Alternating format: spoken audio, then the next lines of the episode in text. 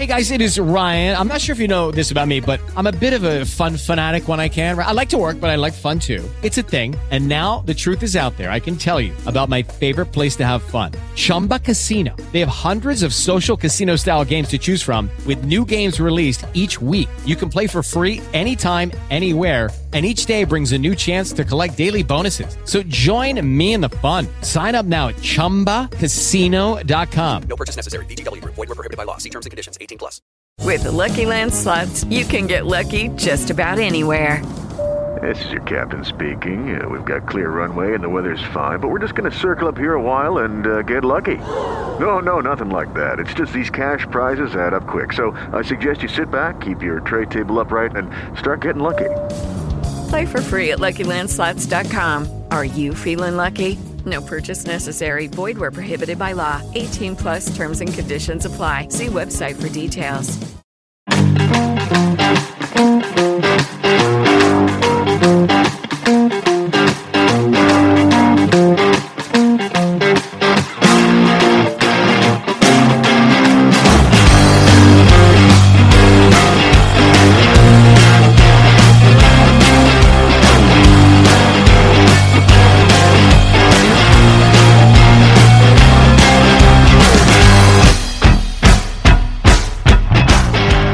Ben ritrovati da Laura Vergani a Fuori Onda, il podcast di acqua stampata dedicato agli sport acquatici e pubblicato su asport.it. Proseguiamo il nostro viaggio con Tokyo's on the Way, gli speciali di avvicinamento ai giochi della 32esima Olimpiade, se non abbiamo sbagliato i conti.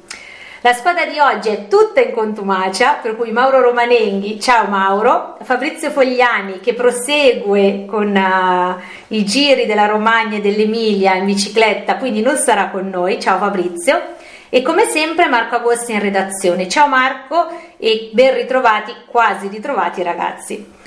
La nostra gradita ospite di oggi è Rachele Bruni, buonasera Rachele e benvenuta fuori onda. Ciao a tutti, buonasera. Grazie di essere qui con noi. E senti Rachele, per lim- limitarci alla distanza olimpica, io ti presenterei così. Eh, argento nella 10 km, quindi distanze olimpiche ai Giochi di Rio, per chi non lo sapesse del 2016. Bronzo ai mondiali di Guangzhou del 2019. Tra l'altro quella gara è stata quella che di fatto ti ha consacrato per i prossimi Giochi olimpici di Tokyo e bronzo agli ultimi europei di Budapest nel maggio 2021. Noi ci siamo limitati sulla distanza olimpica perché siamo in chiave olimpica, perché poi d- da dire ce ne sarebbe molto altro.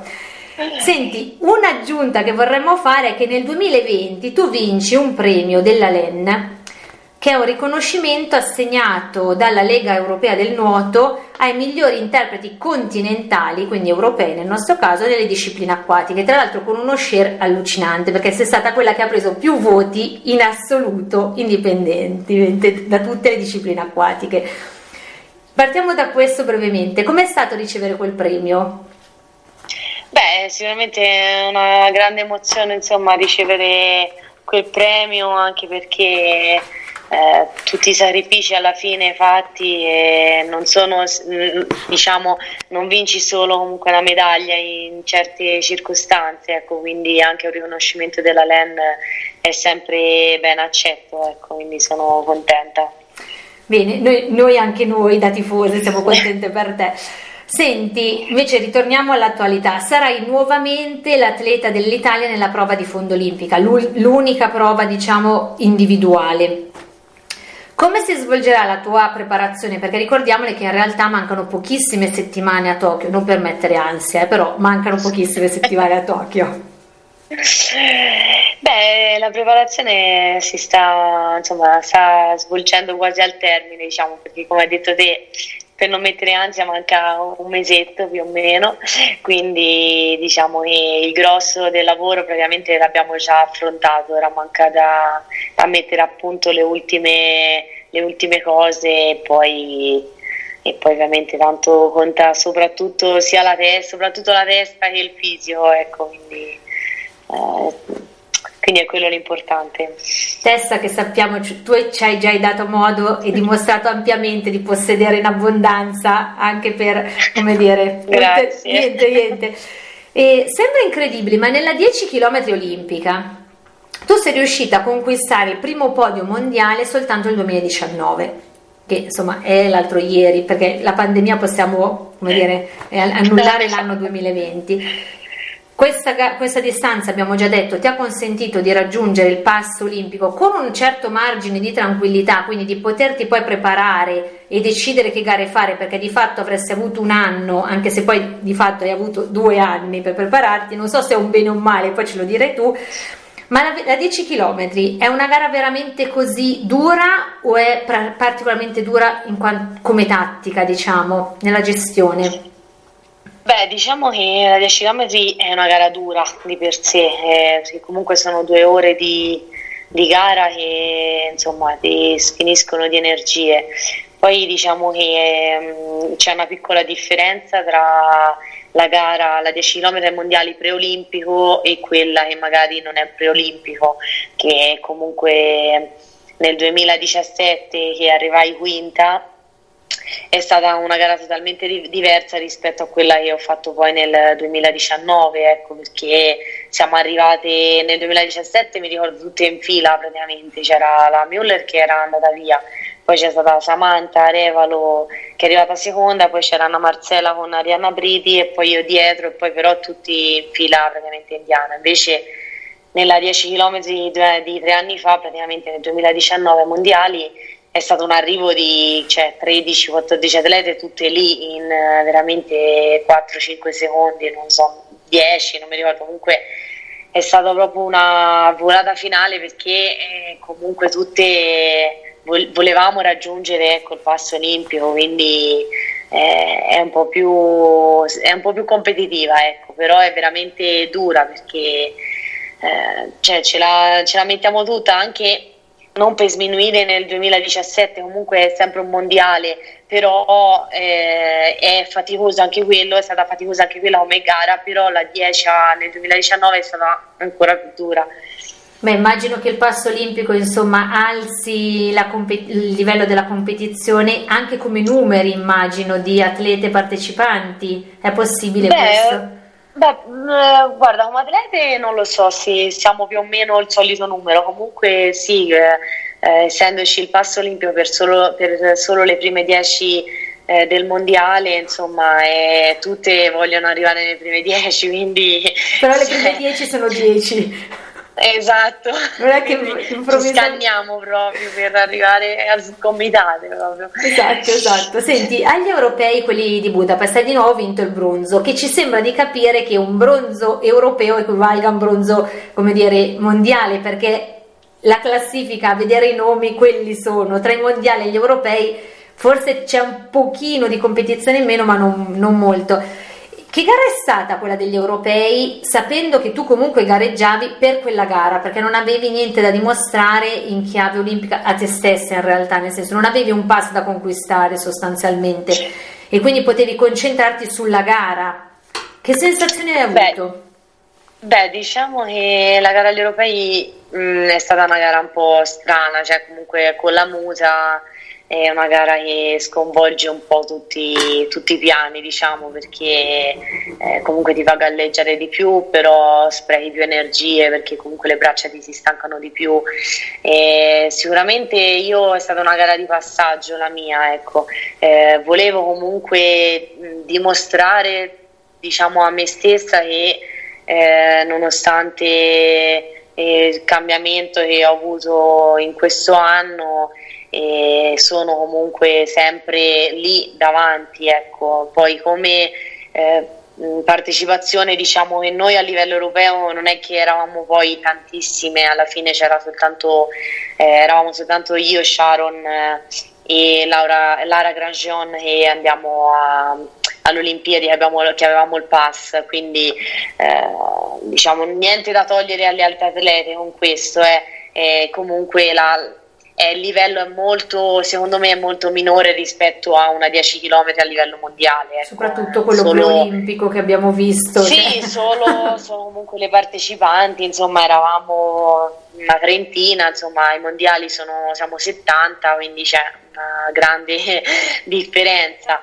Però io ho gareggiato per me stessa e anche per eh, comunque dimostrare insomma che eh, che ce la faccio, ecco, so semplicemente questo. Sì, Volevo vedere ricor- a che punto stavo della preparazione, eh sì. col fatto che comunque mm. abbiamo fatto solo una gara di Coppa del esatto. Mondo a esatto. Doha a metà marzo, quindi anche studiare un po' le avversarie, vedere in che condizioni stanno, insomma non è stato molto possibile, quindi è stato comunque un buon test. Sì, sì, infatti con la pandemia non è che avete avuto modo di incontrarvi molto.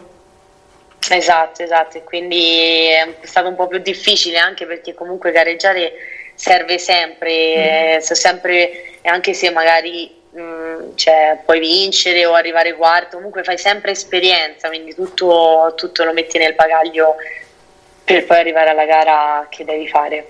Senti, dopo gli europei hai partecipato agli assoluti Open di Piombino. Ancora una volta, insomma, l'idea facciamo un'altra gara prima di arrivare alla gara delle gare, perché questa è la, la cosa. Ecco, tu pref- sei un tipo di atleta che preferisce gareggiare spesso o gli europei già per te, insomma, ti avevano dato, come dire, quello di cui avevi bisogno, come sensazioni, come ritrovarti in acqua? No, beh, a me piace gareggiare un po' di più perché comunque acquisti fiducia in te stessa, ecco, quindi io ho bisogno, poi perché comunque, come dicevo prima, è sempre un'esperienza che fai, può andare bene o può andare male la gara, puoi sempre raccogliere qualcosa di, di, di un'esperienza o guardare le avversarie che cosa fanno, magari catturare loro quello che fanno e magari farlo la prossima volta dopo, non so, provare a fare, vedere come fanno il rifornimento, non so, tantissime, ci sono tantissime cose che uno può, può guardare e imparare perché penso che uno non smetta mai di, di imparare, può sempre migliorare, quindi eh, la gara a Piombino comunque è stata una gara eh, abbastanza, cioè, è stata una gara normale, ecco, non ci sono arrivata proprio al top perché in quel periodo ho fatto proprio il vaccino, quindi diciamo che eh, eh, non è stato semplice, però comunque sono entrata in acqua con la voglia di dare il massimo e sono consapevole che l'ho dato e quindi sono contenta. Senti, una domanda che mi è venuta in mente adesso, rispetto al campo gara di Tokyo, voi avre, avrete modo di provarlo quel campo gara o l'avete già provato qualche, prima della pandemia? Non so se... Ma eh, di, soli, allora, di solito quando ci sono i mondiali per i preolimpici eh, praticamente dopo un mesetto così comunque c'è, c'è, sempre, o comunque una settimana, c'è sempre il test event che fanno dove faranno le Olimpiadi per vedere se è tutto in regola. Io però non ci sono andata perché comunque il percorso non sarebbe stato quello della 10 km ma era una 5 km e quindi ho preferito andare in Canada a fare le gare di Coppa del Mondo per poi arrivare al ranking finale. Ok, e adesso che quando partirete, raggiungerete il Giappone, c'è modo di testare il campo gara o lo, lo vedrete in un'altra maniera, cioè lo testerete in un'altra maniera, quindi non con te che nuoti, ma magari insomma con le riprese aeree per, per guardare insomma le traiettorie piuttosto che le correnti e quant'altro? Ma guarda, io penso che ci sarà modo di provare il campo gara, sinceramente non ti saprei rispondere a questa domanda, Sono penso che, che, ci sarà insomma modo di entrare in acqua, anche se, se uno entra nell'acqua e sente anche com'è le sensazioni, acqua calda, sicuramente sarà acqua calda, quindi ehm, vede un po', ecco, anche se non c'è il percorso, sì, però sì. tanto alla fine il percorso sono sempre i soliti, insomma, non è che sono difficili da, sì, sì. da fare. Sì, abbiamo parlato di questa cosa rispetto a quando i percorsi erano un po' più liberi, dove contava anche magari la tattica di gara, la direzione, magari più nella 25 km questo però. Beh sì, prima nella, più, sì, più nella 25 ecco, eh, facevano magari o traversate o mm. comunque... Mm. Eh, senza un percorso, ecco, sempre seguiti dalla barca e quindi era un po' più difficile perché alla fine è come tipo la Capri-Napoli che sì, devi sì. sapere prendere le correnti giuste, no? cercare di, insomma,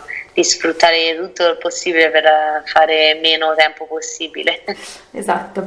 Senti, Abbandoniamo per un momento un po' il presente e parliamo dei tuoi esordi nel nuoto di fondo. Chi ti ha spinto a provare? Perché immaginiamo che un ragazzino, insomma, non è che una ragazzina, non è che di suo dice ma che bello, voglio fare la 10 km o la 5 km. Cioè io conosco i ragazzini che non vedono l'ora di saltare fuori come i delfini dall'acqua della piscina, quindi insomma chi, chi ti ha invogliata, ecco più che spinta invogliata a provare e come sono stati gli inizi con queste distanze insomma importanti perché da ragazzina le distanze iniziano ad essere importanti.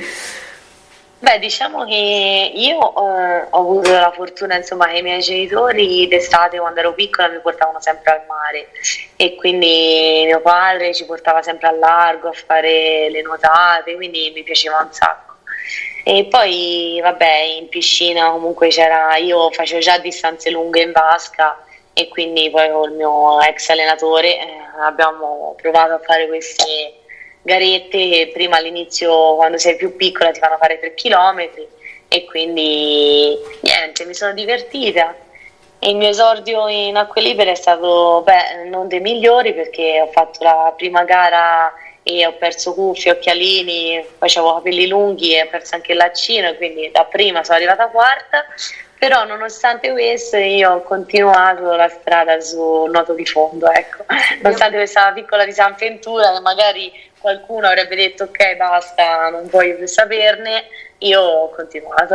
Molto bene, le abbiamo detto che hai testa da vendere, per cui la determinazione non ti manca. Tra l'altro ricordiamolo che nuotare in acque libere, nuotare in piscina è totalmente diverso, al di là chiaramente no, delle correnti, della temperatura, è proprio che ti manca eh, questa idea della zona di comfort del fondo della piscina che a tantissimi nuotatori di piscina questa cosa destabilizza tantissimo, per cui grazie ai genitori di Rachele Bruni che invece la portavano al largo dove insomma da subito si è abituata che il fondo c'è, ma è molto in fondo. esatto, esatto. Senti, continuiamo nei nostri ricordi in questo periodo, questo insomma, momento a Marcord. Hai partecipato giovanissima a Roma 2009, quindi mondiali di Roma 2009 dopo il tuo esordio appunto che insomma risale al 2006 quindi pochi anni dopo cosa ricordi di quella manifestazione? Perché nei ricordi dei tifosi è stata tatuata nella memoria. E invece nei ricordi degli atleti com'è stata? Beh, sicuramente è stata una, cioè, una grandissima emozione. Comunque eh, fare mondiali insomma a casa a Roma è stato è stato emozionante, poi comunque insomma, erano venuti i miei genitori, insomma, a vedere tutti, quindi era, si sentiva il calore che, di, quando sei, di quando gareggi e sei in casa, ecco, diciamo a livello internazionale, come ci sono stati gli europei a Piombino, quindi nel 2012, che lo senti, lo senti di più, non lo so, è proprio ti coinvolge, anche se magari non ti conoscano, però capito ti tifano e quindi ti cerchi di dare ancora di più per eh, comunque eh, perché vuoi dimostrare, insomma, vuoi far vedere, insomma, e riesci a farcela, ecco. Senza, sempre senza pensare troppo in là, l'anno prossimo insomma, ci potremo rivedere in acqua. Insomma. Tra l'altro l'anno prossimo ti conosceranno perché dire, nel frattempo hanno avuto modo di conoscerti. Senti, in una specialità così dura e insomma anche un po' tattica, perché la gestione delle energie per arrivare in fondo e eh, non, non, solo arrivare in fondo e dire ho finito la gara, ma arrivare in fondo una, in, con una prestazione insomma, degna di nota. Eh, necessita anche di, una, di uno staff, di un team. Senti, quanto conta l'allenatore? Perché noi abbiamo presente nelle gare di nuoto l'allenatore segue l'atleta a bordo vasca, gli fa tutti quei gesti che chi non è mai stato su bordo vasca non capisce che cosa siano, ma l'atleta in vasca capisce e soprattutto sente la voce dell'allenatore. In acque libere questo non è possibile. Quindi quanto conta l'allenatore nel, nel pre, nella, nel guardare insieme la gara? E il tuo allenatore in particolare eh, cosa ti dà mh, mm, e cosa mh, mm, insomma mh, mm, rispetto proprio a questo punto no, della, del, del seguirti in qualche modo? Beh, diciamo che è un lavoro che lo fai tutto l'anno mh, mm, quando ti alleni, ecco, nel senso che comunque quando c'hai momenti di difficoltà l'allenatore deve aiutarti a spronare, a passare quei momenti difficili in cui magari ti vorresti dire ok basta, sono arrivata al limite, non ce la faccio più e in realtà invece ce ne, ce ne hai ancora da dare. Quindi sicuramente l'allenamento è molto importante e l'allenatore deve capire quanto è anche il tuo limite, cioè quanto puoi andare oltre. E quindi quando te vedi e magari non lo so, fai 3 da 100 forti e ne potresti fare altri 3 e il tuo allenatore dice guarda ne puoi fare altri 3, vai provaci, cioè ce la fai e te vedi che ce la fai, sicuramente eh, ti aiuta a aumentare la tua, la tua, soglia di stanchezza, la tua soglia di dove soffri, eh, l'aumenti un po' di più, quindi poi quando entri in acqua per eh, gareggiare comunque sei in un momento di difficoltà, devi pensare a questi momenti in cui durante l'allenamento comunque pensavi di essere morto e in realtà non lo eri e hai continuato, quindi eh, ovviamente è è difficile, nel senso non è una cosa che è facile parlare, insomma, però è una cosa che devi lavorare col tempo e poi alla fine comunque diciamo che eh, ve- lo vedi durante la gara quando fai il rifornimento uh, ogni giro, quindi diciamo che ti può dare delle indicazioni così, magari stai nuotando bene oppure ok, guarda, stai attento, però ecco, eh, penso che mh, comunque anche se non lo vedi, lui è è lì con te insomma e ti, ti dice non devi mollare, non, cioè è una presenza sempre presente.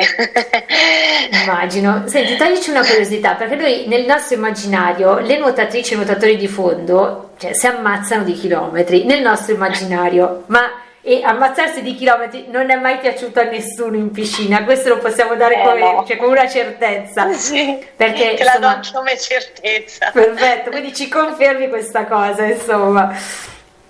Ho capito, ho capito. E come si rende eh, sedute così lunghe e, ne hai appena raccontato anche faticose perché si cerca di alzare un po' l'asticella, no? questa tolleranza alla fatica che a Eh. volte è anche una, una tolleranza mentale alla fatica, non solo proprio fisica. E, Eh certo. come si, cioè, come si gestiscono? Perché, sai, uno gioca a basket, c'è un pallone, si fa fatica uguale, però perlomeno a un certo punto ti diverti, c'è la partitella nell'allenamento con un, con un pallone. In piscina questa cosa ce la possiamo dimenticare totalmente, quindi come si rendono un po', tra virgolette, divertenti questi allenamenti, che poi non so quanto saranno divertenti, perché a me viene da pensare che non lo siano mai, però dici tu. Ma guarda, ehm, diciamo che divertenti dopo un certo punto no- non lo Non sono sono più, ecco. Eh, vabbè, diciamo che non è che ne facciamo, sembra che nel senso ora per me sembra un- una barzelletta, ecco, però eh, noi facciamo 8-9 km a seduta, ecco, quindi diciamo che eh, sono impegnativi, però comunque servono per, eh, per portarti a- al top eh, per la gara che stai preparando, quindi eh, diciamo che eh, devi avere la forza ecco, di, entrare sempre- di entrare in acqua tutti i giorni e sapere che devi lavorare.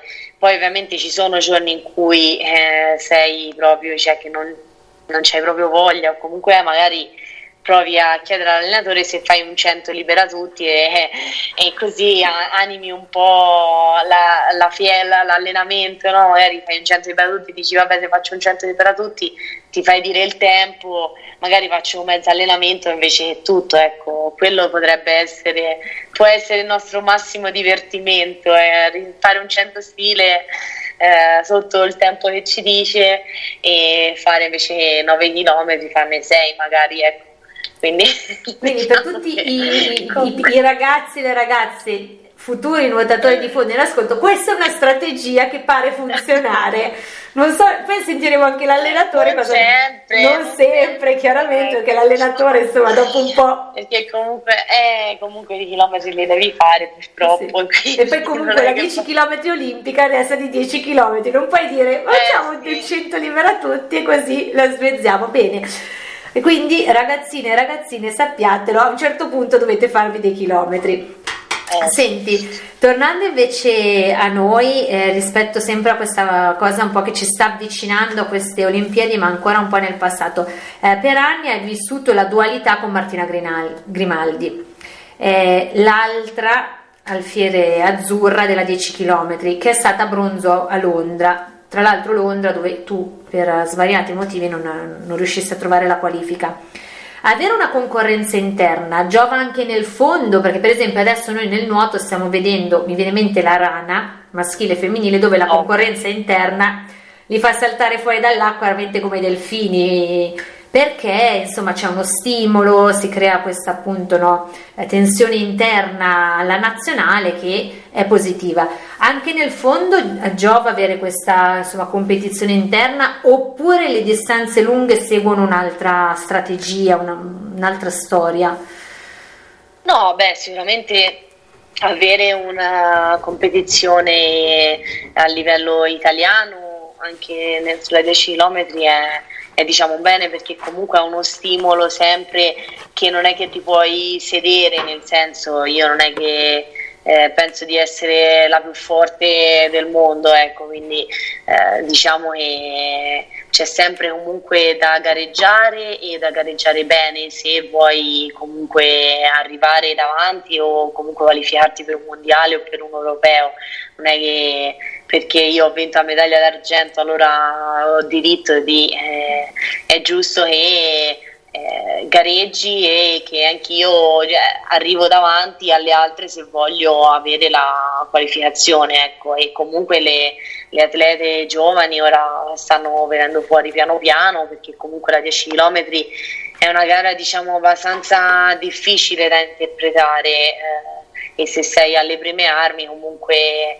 eh, c'hai un po' più di difficoltà nel gestire le, le energie o comunque i rifornimenti, eh, ci sono tanti fattori, ecco, però è un bene, eh, è un bene poter avere competizione interna, ecco.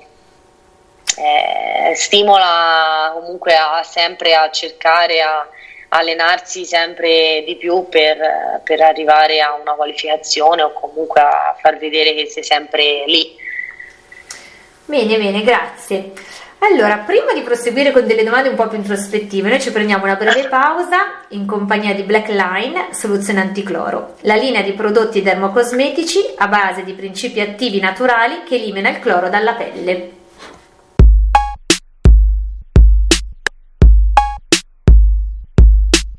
It is Ryan here, and I have a question for you. What do you do when you win? Like, are you a fist pumper?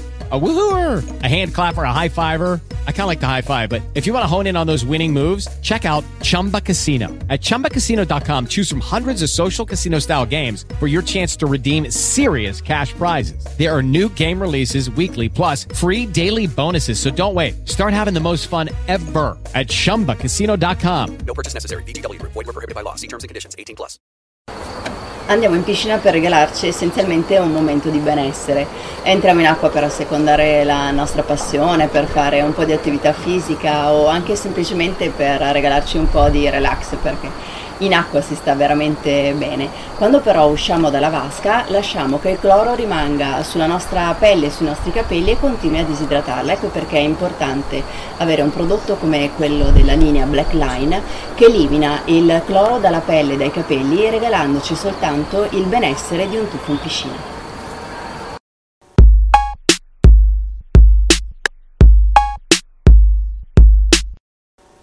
Allora, ci eravamo lasciati insomma con la parte un po' più tecnica, un po' più sportiva e avevamo promesso le domande introspettive sono arrivate. Senti, in, questi, in tutti questi anni, dopo tutto quello che ci siamo dette, hai mai passato un momento in cui hai detto ma me chi me lo fa fare?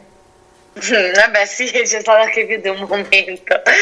Vabbè, diciamo che eh, il momento proprio ho pensato di mollare è stato nel 2014 proprio prima di Berlino, ecco, del 2014. E perché comunque mh, mm, facevo chilometri e chilometri e i risultati non, non arrivavano, insomma, dopo il 2012 mi ero trasferita a Roma e quindi eh, 2013 eh, ai, ai, mondiali a Barcellona non era andata bene, poi nel 2014 era iniziata malissimo e quindi ho detto ma chi me lo fa fare di continuare a fare 18 km al giorno a durare fatica per non ottenere niente insomma è, diventa un po' devastante come, come situazione. Quindi però poi da lì eh, mi sono ripresa eh, ho iniziato a gareggiare con più tranquillità, senza avere ansie, quindi eh, da lì ho ripreso, poi ovviamente dopo le Olimpiadi comunque eh, insomma volevo continuare, però era anche difficile. E quindi perché non è, non è semplice stare sempre al top, eh, che poi alla fine quando inizi a ottenere eh, risultati tutti si aspettano no? che stai sempre lì davanti e non è, non è semplice, sembra, sembra, facile ma non lo è.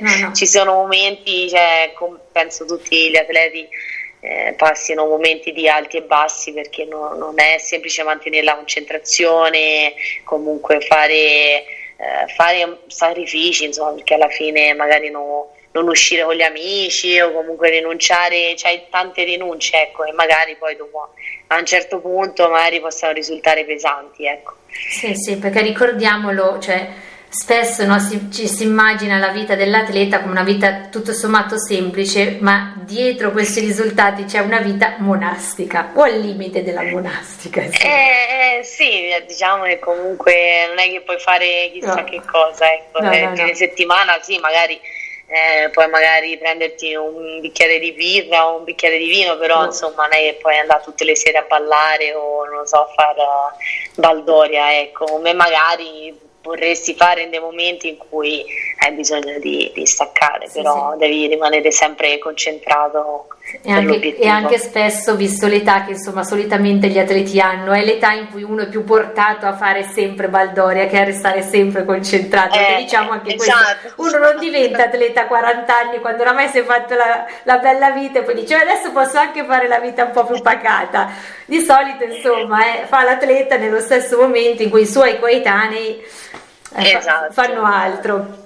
Senti, a proposito di quello che stavi dicendo tu, no, della, del fatto che eh, dopo insomma, l'argento olimpico, quindi a Rio, eh, è stato faticoso cercare di mantenere eh, le aspettative spesso delle persone, perché a volte si fa fatica a capire che dopo un grande risultato fisiologicamente c'è un calo perché c'è un calo, perché cala la tensione, perché cala anche proprio la forma fisica, ma è anche un bene questo, perché il corpo non potrebbe restare sempre in forma, perché si usura e dopo un po', come dire, non riusciresti a migliorare più.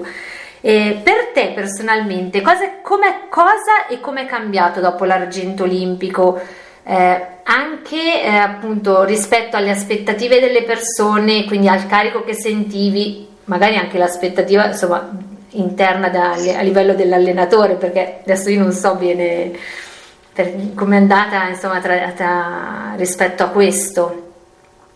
Beh, no, diciamo che dopo Rio ecco, c'è stato un momento, già ho continuato dopo la, l'argento perché comunque dopo l'argento olimpio praticamente dovevo finire le gare di Coppa del Mondo per vincere la classifica, quindi non ho staccato, cioè, ho staccato tipo due o tre giorni e ho continuato a nuotare. Sembra assurdo, però eh, non, ho, non ho fatto festa insomma subito dopo, quindi sembra veramente assurdo.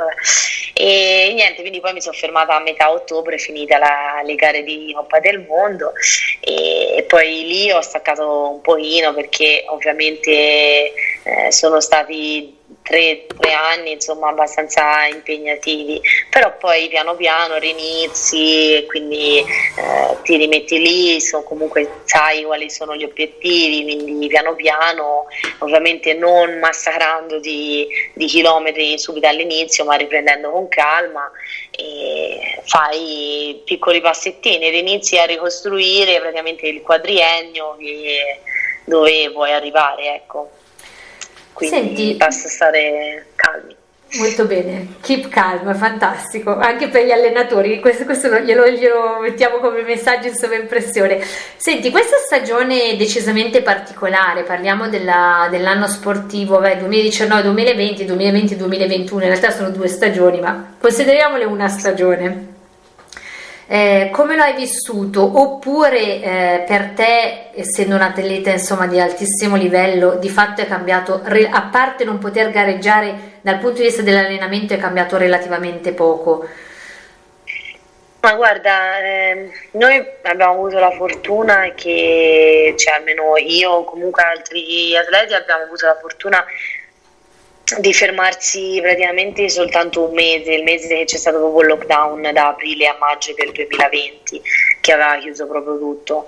E poi per fortuna diciamo io sono sempre riuscita ad allenarmi tutti i giorni come se fosse, norma- come se fosse una vita normale, in realtà non lo era e mm, quindi mi devo ritenere molto fortunata per questo. Il, il, fatto sul, di gareggiare, ecco, quello mi è un po' dispiaciuto. Siamo riusciti a fare campionati italiani a Piombino a Baratti nel 2020 a metà agosto e anche lì è stato comunque un piacere eh, gareggiare anche se eh, comunque avevamo tre mesi di allenamento nemmeno addosso perché eh, cioè, eravamo fermati a, praticamente a marzo a, a Singhiozzi ci siamo un po' allenati un po' al mare, un po' in piscina poi siamo fermati quindi e quindi insomma lì è stato import- cioè, importante gareggiare, è stato anche bello comunque poter eh, vedere anche le altre, insomma eh, rivederli, era veramente tanto che non ci si vedeva e poi nulla, e abbiamo continuato gli allenamenti come se fosse normale, ecco. Mm. Soprattutto, cioè, parlo diciamo personalmente sì, perché sì. so comunque nel resto d'Italia hanno avuto diverse difficoltà le piscine a riprendere, insomma, e spero che ora riescano a riaprire tutte senza problemi e che possano dar modo ai piccoletti e bambini di, di divertirsi e di trovare le loro strade. Sì, sì. Ci, ci, accodiamo in, questo, in questa speranza. Senti, siamo quasi giunti alla fine della nostra chiacchierata. Una domanda su una, un argomento un po' spinoso, ovvero il doping. Nell'ambiente del nuoto di fondo si sente poco parlare di doping. Secondo te da cosa dipende il fatto che nel vostro, non tanto, no, perché uno dice, beh, perché non c'è, sì, è vero, però insomma eh, è una, un, un una piovra che in realtà si è infiltrata un po' in tutti gli ambiti sportivi. Eh, come mai secondo te non ha presa sul, sul nuoto di fondo? Che, che cosa come dire, lo scoraggia? Ma sinceramente non, non, lo so, ecco, diciamo che eh, c'è stato penso l'unico caso della russa che era stata squalificata per doping prima di, prima di Rio e poi è stata riammessa, infatti noi abbiamo gareggiato, eravamo in 26, però non, non ti saprei dire perché non, non ci sono, magari ci sono e ancora non l'hanno scoperte, non lo so perché qua il doping è sempre un po' più avanti dell'antidoping, quindi diciamo che eh, ci possono essere, magari ancora non sono state scusami, non sono state scoperte, oppure veramente eh, non ce n'è, cioè non è che non ce n'è bisogno, eh, sì, in realtà non ce n'è bisogno, però eh, magari le altre siamo tutte corrette, ecco, diciamo, diciamo così, siamo tutte corrette, quindi perché poi io penso, non, cioè se ti devi dopare no, non penso che dovresti fare sport, ecco, questo è il, quello che penso, diciamo. E questo, diciamo, è proprio la base che pensiamo tutti. Senti, rispetto invece al doping più in generale, quindi no, mm, quando uno sente di un atleta, insomma, che ha fatto uso di doping, viene squalificato, dal tuo punto di vista, se un, nel caso in cui una persona sbagli, quindi si dopa e quindi viene scoperta, finita la squalifica, tu sei favorevole a dare una seconda possibilità Oppure, siccome siamo nel 2021 e quindi insomma il doping ormai lo sappiamo, se uno ha sbagliato, una persona ha sbagliato, tu sei eh, più propensa a dire no, guarda, una volta, la seconda la, la possibilità non te la diamo più. Ma io penso che cioè, se cioè, come ho detto prima, nel senso, non, se, se, ti dopi, secondo me non dovresti fare l'atleta perché comunque eh, chi lavora senza doparsi, comunque cioè, è un sacrificio veramente enorme, ti fai veramente un mazzo tutti i giorni, mattina e pomeriggio, cioè vivi solo di quello. E sapere che l'atleta, quello accanto a te magari ti batte e poi vieni scoperto che è dopato, cioè, a me darebbe fastidio perché Dio scusami eh, perché gareggia allora perché io mi sto facendo un mazzo tanto per arrivare al mio obiettivo finale no? te mi batti ho capito e poi ti squalificano però non, non gareggiare nemmeno perché tanto mh, mm, sappiamo che prima o poi verrai scoperto, quindi eh, io non, non, lo so, in questo momento ti direi che io non darei altre opportunità perché comunque lo sport deve essere pulito.